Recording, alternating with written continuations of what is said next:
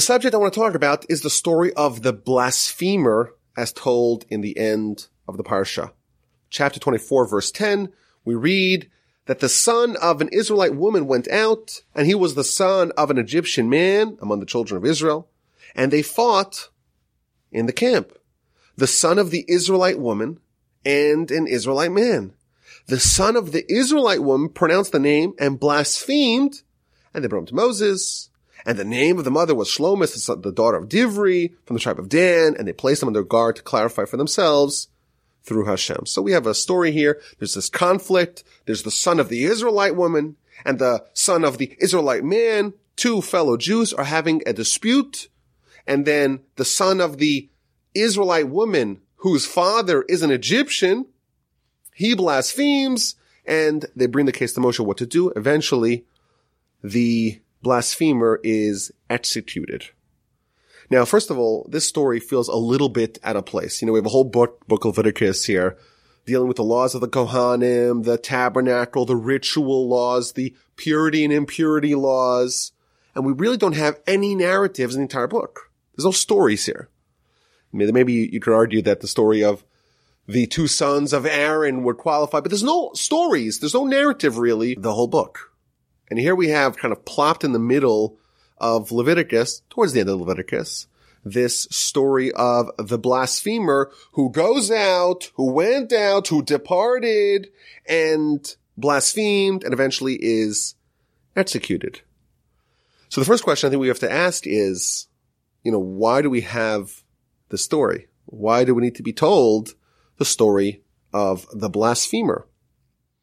If you have a sufficiently large population, you'd expect to have some rotten apples, some criminals. The nation is comprised of around three million people. One of them is bound to be a criminal. You know, according to Google, the population of Houston is around two point five million people. If you look at the Houston police Twitter account, you'll be shocked at how many violent crimes occur in this city on a regular, ongoing basis.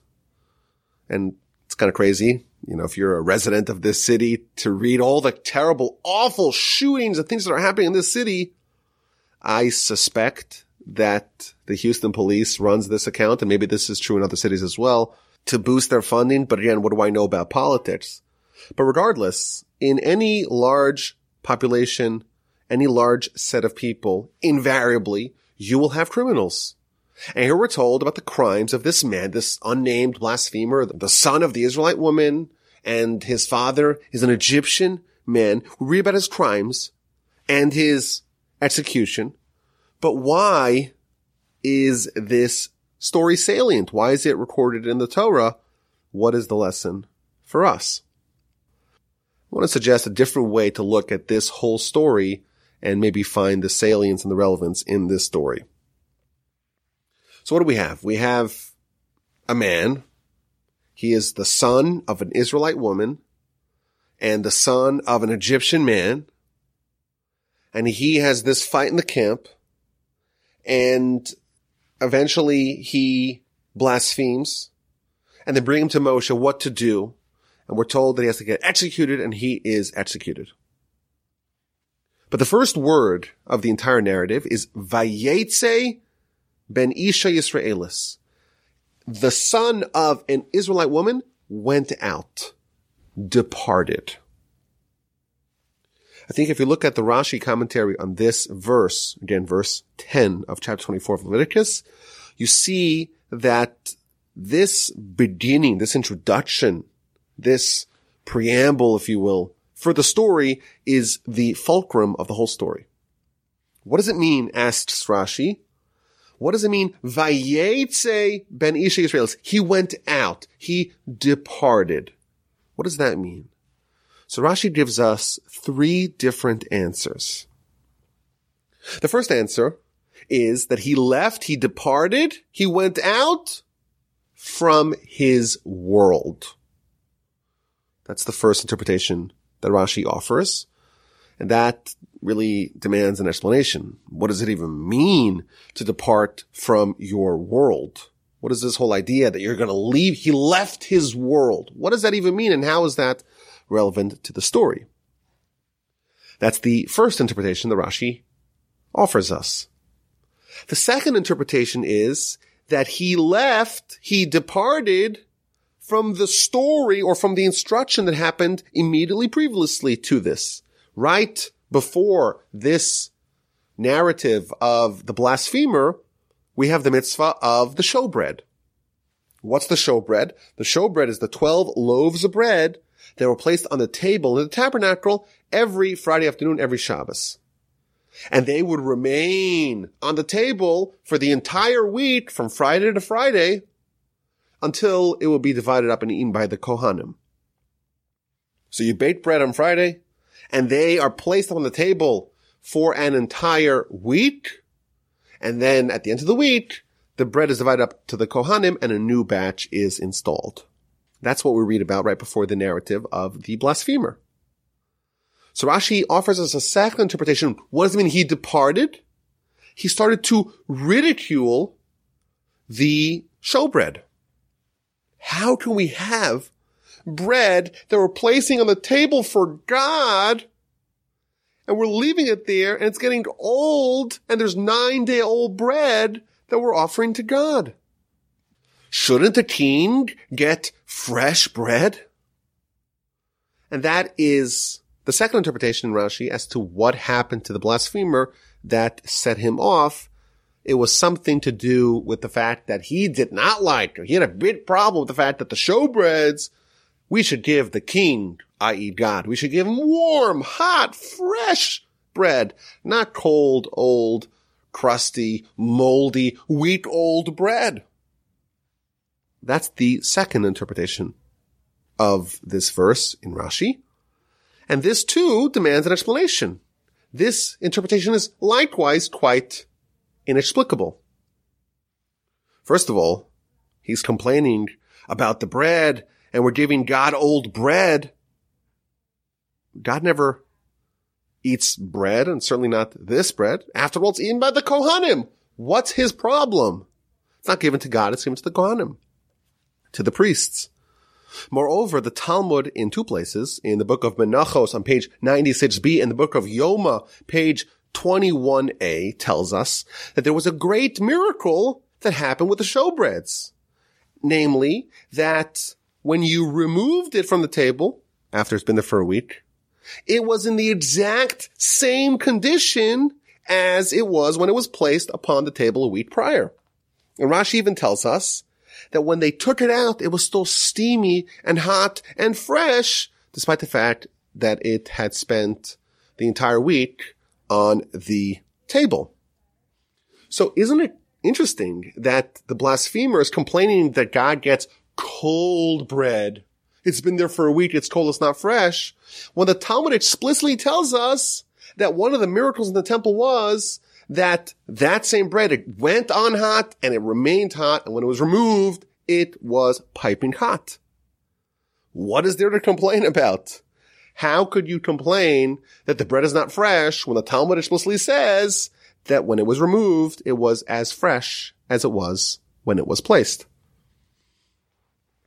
The third interpretation of Rashi as to what it means when the verse tells us that he left, that he departed, that he went out, is that he went out, he departed from the court of Moshe guilty. What does that mean? This man, his mother was a Jewess, but his father was an Egyptian, and thus he belonged to no tribe. And his mother was from the tribe of Dan.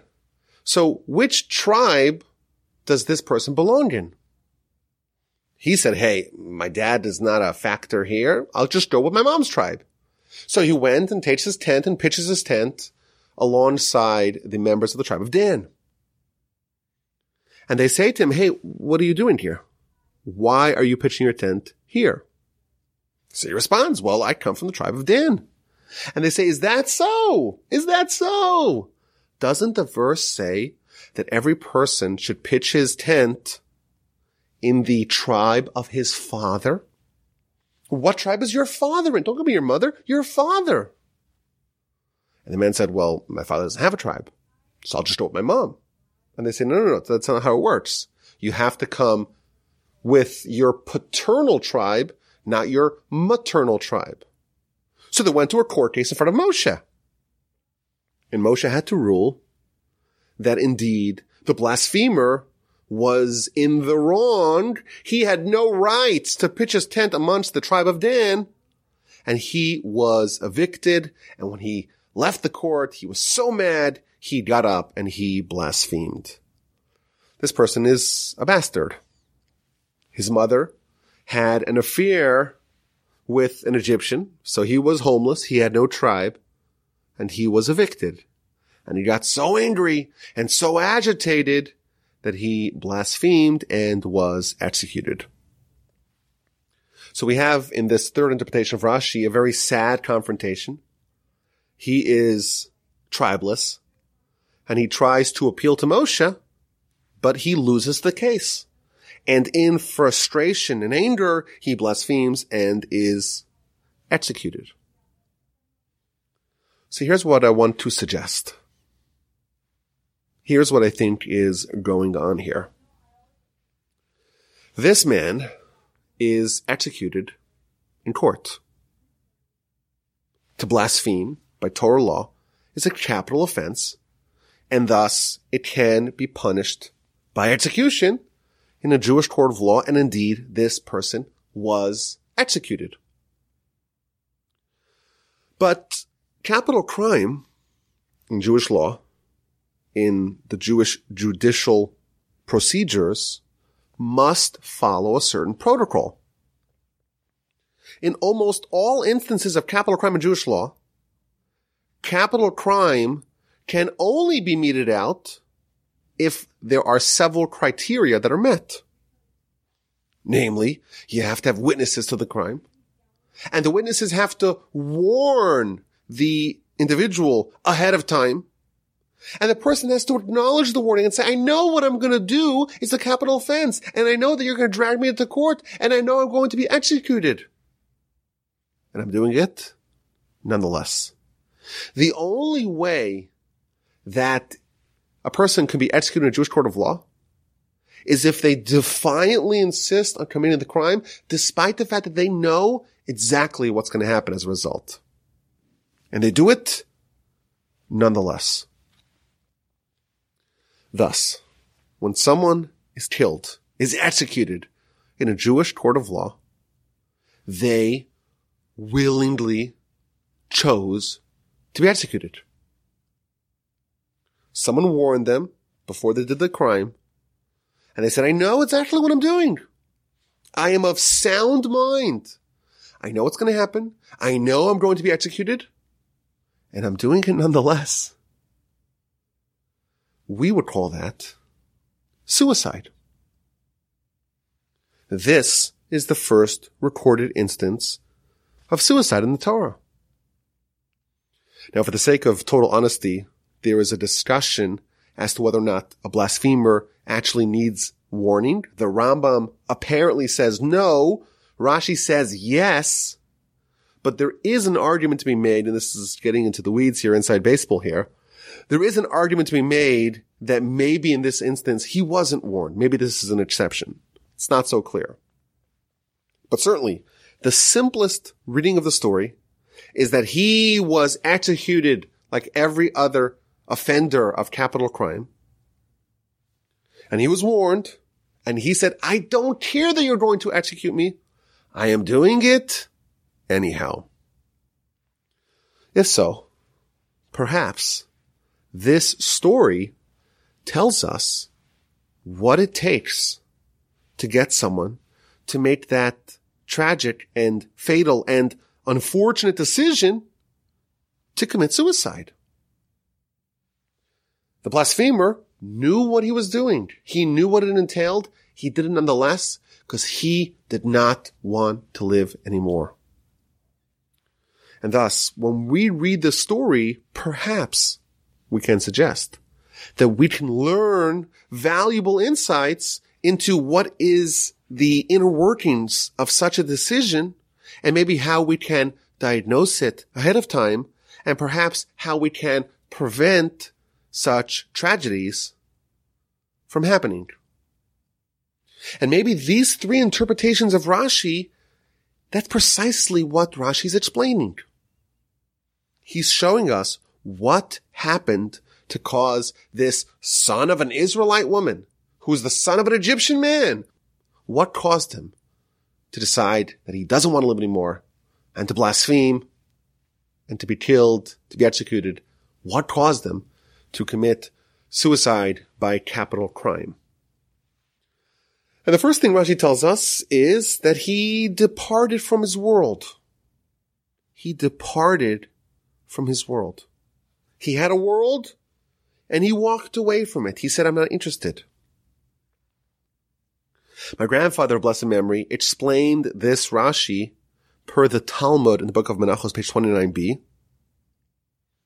The Talmud in the Book of Menachos, page twenty-nine b, tells us that the Almighty created two worlds, this world and the next world, and this world God created with the letter He, the fifth letter of the Hebrew alphabet. The next world, God created with the letter Yud, the smallest letter, and the tenth letter of the Hebrew alphabet. This world with the letter He, next world, the upcoming world, the world to come, with the letter Yud. And it's helpful to know what a He and a Yud looked like to understand the Gemara. But asks the Talmud, why was this world created with the letter He? A He... How do I describe it? Think of it as like an upside down capital L. So it's like a, a, a, a I know if someone knows what the letter He looks like, this is going to sound crazy, but think of it as a horizontal line on top. At the right edge of the horizontal line on top, there is a vertical line going down to the bottom. So it looks like a, like an inverted upside down L. And then inside that, that little chasm, so to speak, In, you know, in, inside that upside down L, there's a little leg that's kind of standing on its own. Uh, this is, this is, uh, maybe I should edit this out. I know this probably sounds crazy. Google what the letter He looks like, if you don't know what it looks like. This world, says the Talmud, was created with the letter He. Why the letter He? Well, the letter He, explains the Talmud, it has some empty space in the middle. But it's not hermetically sealed. You could fall out of it. This world is comparable to a portico where everyone who wants to leave can leave. Continues the Talmud. Why does it have like a half leg in the middle? Because anyone who wants to return can return. Well, why do you have to have two holes, one on the bottom to fall out, and one on the top, on top, on top of that disjointed leg?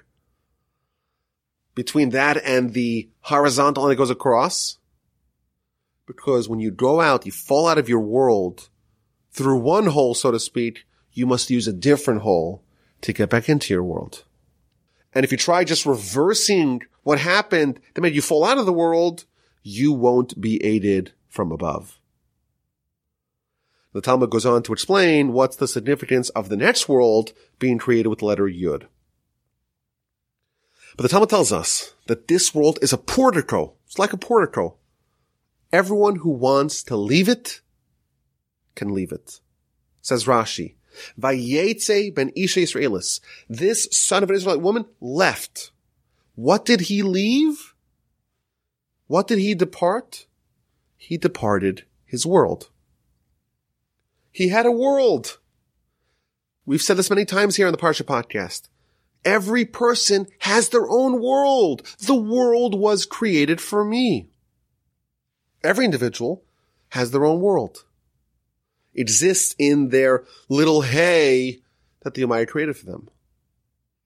And this blasphemer made a decision to depart from it. And on a deeper level, my grandfather explained that he underwent a process of self-alienation. He removed himself. He departed himself from this world. He decoupled himself from his world. He became like a stranger to himself. He had a whole world, but he left. He separated himself from his world. His world became valueless in his eyes. You know, it's amazing. How can it be that the same thing that people will go great lengths to preserve, that is their own life, other people will voluntarily forfeit? I just recently read an amazing book about the endurance expedition. You have twenty-eight men. This is in the nineteen tens. They spent a year and a half in the most appalling conditions floating on ice in Antarctica. And it's incredible to see what lengths they went to survive. It's just astonishing how far a human will go to survive, to preserve their life. And yet, this same species, you'll find people who voluntarily forfeit their lives, who commit suicide. How is it possible? So, of course, we have to give the disclaimer. There's many answers to this question. There are all factors that could be at play. But Rashi here reveals to us a central element to this answer. When man gets severed from his world, he loses that unbreakable will to live. His world is detached from him, and it ceases to matter. What else does Rashi tell us? Rashi tells us that he ridiculed the showbread. Oh, why are you serving God, old crusty bread? If you think about it, this is such a strange fight to pick. Of all the things to complain about, this is what bothers him so much. And as we pointed out, it's kind of a nonsensical argument. God doesn't eat it. It's given to the Kohanim. And also the Talmud says it remained fresh. Perhaps Rashi is revealing to us. And of course, everything Rashi gets, I mention this often, but everything Rashi gets, he gets from the Talmud and the Midrash. Rashi's a curator of the best or the most salient of the comments found amongst our sages. Rashi is showing us how someone who is out of their world, someone who has been detached from their world, how do they behave? They're bitter. They're angry. They have enmity towards other people, towards the establishment. And it's not necessarily one where you could judge their words at face value. If you heard this blasphemer complain about the showbreads, is that really what's bothering him? The showbreads? He's saying such nonsense. The showbreads are fresh, and God doesn't eat them. That is not really what's bothering him. There's something beneath the veneer, beneath the surface, that's actually at play. He has such anger and such enmity towards other people, towards the establishment, and it's manifesting itself in this really crazy, nonsensical claim about the showbreads, but that's not really what's going on. There's something deeper that's at play that's causing him to behave in this fashion. And finally, we find out really what the crux of the matter is. He tries to pitch his tent, and he says, hey, my mom's from the tribe of Dan. Let me go there. And he is unwanted. They tell him, I'm sorry, you don't belong here. And he gets the feeling, hey, no one's going to miss me if I'm gone. He had no home. Who wants to live when they are unwanted? And he said, I'm fed up with that. And he went to commit suicide. He didn't actually commit suicide, but there were witnesses there, and he knew exactly what's going to happen. They warned him, and he said, I don't care, I'm doing it nonetheless. This is not the world I want to live in. He felt that he had no stability. He had no home. And perhaps we could even argue that growing up as a bastard with a promiscuous mother who did not show fidelity, that probably meant that he was not raised in a very stable home. It's certainly not in a home that would encourage raising happy, healthy, well-balanced children. And that did not contribute towards him wanting to live a good life. And I think if we read the story in this light, the story is now profoundly important. This is a tragic story, but one that is sadly not all too uncommon in our world, in our lives. You know, it's ironic that as life gets better and better and technology advances, sadly the phenomenon of suicide goes up on a uh, generational scale. Apparently, just as was the case with the blasphemer, there are people today who maybe feel the same as he did. They feel maybe unwanted. They feel maybe unloved. They feel unneeded. They feel like they don't have a place. They don't have a home. They have no future. No one's going to miss them. The establishment wronged them. They're bitter at what life gave them. They feel dissociated from their world. They no longer feel like their life is worth living. They no longer feel like their life matters. They don't have a sense of belonging. And that, of course, is a terrible, awful tragedy that could unfortunately end the same way it did for the blasphemer. But I think there's a positive angle to this idea. I think we also learn how to avoid such awful scenarios. We learn about the remedies. If you have a happy home, a harmonious home, where the parents love each other and are loyal to each other, where there's stability, where the children are raised with the understanding, with the feeling that they have a place, that they belong, they know that they matter. If you know that your life is important, you know that the Almighty loves you. He created a whole world for you. There's a letter hey, whatever that means. But there's a whole world that God created for you, and you're the center of that. You have a whole world that's yours, and you're responsible for it. And you have to take care of it. And you matter. And there's something here that you need to do that no one else can. Someone who has those lessons and those principles ingrained in them feels like their life matters tremendously. And they feel a sense of belonging, and they feel like they have a home and they have a place. And again, it's quite inexplicable. Some humans will go to the farthest ends of human effort to preserve their lives. That's the state of someone who is connected to their world, who feels like they have a sense of belonging, while others will simply discard it. And here we see a bit of the anatomy of how such terrible things happen. Of course, there are other factors. No two situations are the same, but we definitely see the tremendous value in learning the story and absorbing its messages. And there's another point, and this is probably the most controversial thing that we're going to talk about today. If you read the story with the Rashi and how we framed it, there's an instinct to feel bad for this blasphemer. After all, he's the victim. He didn't choose his parents. He didn't choose the fact that his mother should go sleep around, have an affair. He didn't choose these things. Maybe the individual from the tribe of Dan should be a little bit more welcoming and hospitable towards him. Maybe some of the blame of what happened should go to the Israelite man who banished him. And interestingly, in the story, we don't treat him like a victim. To the contrary, he's the blasphemer. He's the villain. Instead of giving him some validation, he is vilified.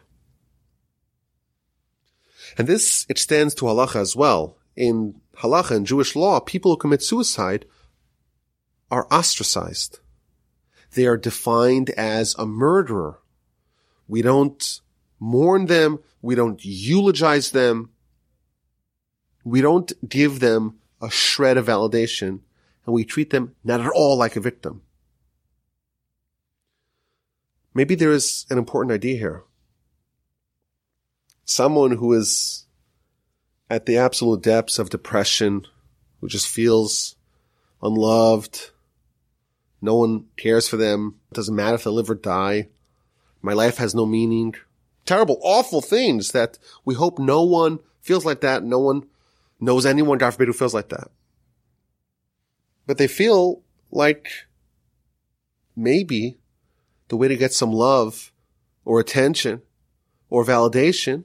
If I kill myself, God forbid, if someone does that, they'll feel like they'll get it. They'll get that kind of reason for living and dying. But the Torah gives the blasphemer not an ounce of love. And I think, and I know I'm speaking about things that are out of my area of assumed expertise, I think it's a grave mistake the way our society treats those who commit suicide. So for example, have you heard the term someone who died of suicide? That's not factually accurate. It's not what happened. They killed themselves. But I think from the Torah's perspective, the accurate way to describe what happened is not that they killed themselves, but they murdered themselves. And, you know, it sounds harsh because like they're a victim and that, that's, that's how we feel. And that's how we feel with the blasphemer story. Maybe we should have been a little nicer to him and he wouldn't have made this unfortunate decision. And I think there's some legitimacy to that. But there's societal benefit of not giving any bit of recognition or love or attention or victimhood to the people who do these things.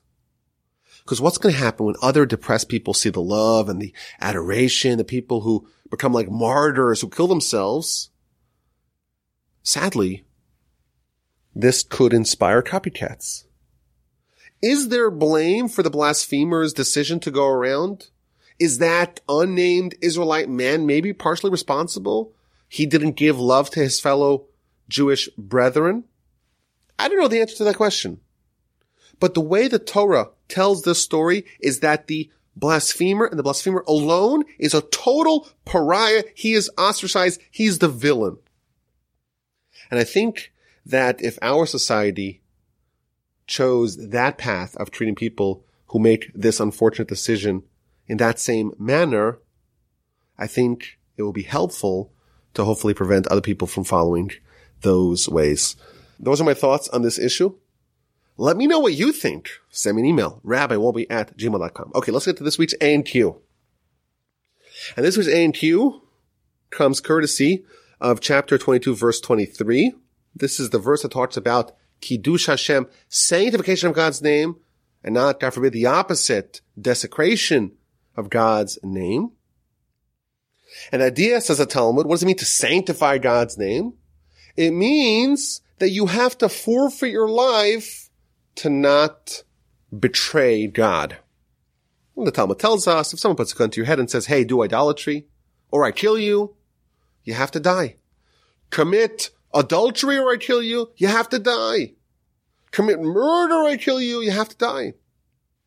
And if you die, and you remain true to your principles, and don't violate these cardinal sins, you have sanctified God's name. And there's some more details of when you would have to give up your life. Typically, you would say, you know, if the guy puts a gun to your head and says, hey, eat the cheeseburger, it's not kosher, it's a violation of Torah law, but to save your life, you're allowed to do it. But in the event of the three cardinal sins, or in the event that it's a public crime that he's asking you to do, or in the event that this is a time where people are trying to soften our resolve of our faith, in those instances, there's a concept of Kiddush Hashem, of sanctification of God's name. Die and do not desecrate God's name. And Rashi tells us something interesting about this. The heathen, the criminal, the murderer has the gun to your head and says, if you don't do this, you don't do the idolatry, you don't do the murder, you don't do the adultery, I'm going to shoot you. Or as in the case of Abraham, if you don't bow down to this idol, I'm going to throw you into the furnace. You're going to be burnt to death. What is your attitude, says Rashi, when you die for God? Your attitude should not be, hey, maybe God will do a miracle for me. Because if you give your life to God and you're going to die as a martyr, but you intend that maybe a miracle will happen to you, then no miracle will happen to you. So Rashi tells us this counterintuitive idea, that is when Abraham was thrown into the fire by Nimrod and he survived, he went with the intention of dying. And only because he intended to die did a miracle happen to him. Whereas if he tried to have a miracle happen to him, he would have died. So we have this counterintuitive idea that if you forfeit your life with the anticipation of a miracle, then a miracle cannot happen. Apparently, the only way to elicit a miracle, and even though the heathen wants to kill you, you'll survive, it's only if you don't want it. And the question is why? Why is the mechanism of a miracle only when someone doesn't want it and intends to die for God? That's the question. If you have an answer, send me an email, rabbi wolbe at gmail dot com. Okay, last week we had a question about the severity that the Torah has for people who commit crimes of the sexual nature. And we brought the Ramban, who says that this is so severe, and that's why there's so many instances where you would get punished by being cut off from the Jewish people, or even being executed for this crime. It's so bad. And the question that we posed is, why indeed is it so bad? What is so destructive and harmful about sexual crimes? After all, like we said, two consenting adults, there's no one being injured, there's no harm, so to speak, to society. Why is this so bad? So a number of listeners gave versions of this answer. I think this is the accurate answer. And that's as follows.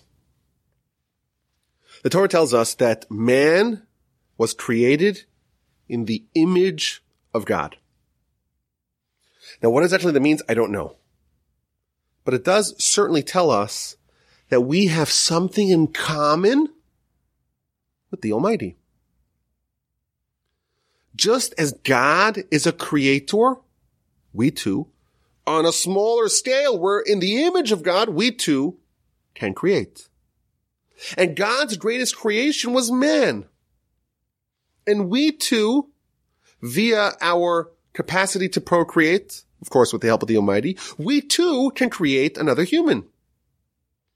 And consequently, our greatest superpower is our ability to procreate. And therefore, because this is your greatest power, in the unfortunate event that you would corrupt it, you've corrupted the thing that matters most, the thing that was your superpower, and understandably, that would elicit the harsh consequences that the Torah has for the sexual crimes. I think that's the most accurate answer. There's other answers, of course, like there always are. But that's it. This is the Parsha Podcast. With the help of the Almighty, have an amazing rest of your week. Have a fantastic and fabulous and peaceful Shabbos. Stay strong. Stay healthy. Thank you so much for listening. I love all my listeners, but especially the listeners of the Parsha Podcast. Signing off from the Torch Center in Houston, Texas, this is Yaakov Wolbe. Take care, have an amazing Shabbos, and we'll talk, please God, next week.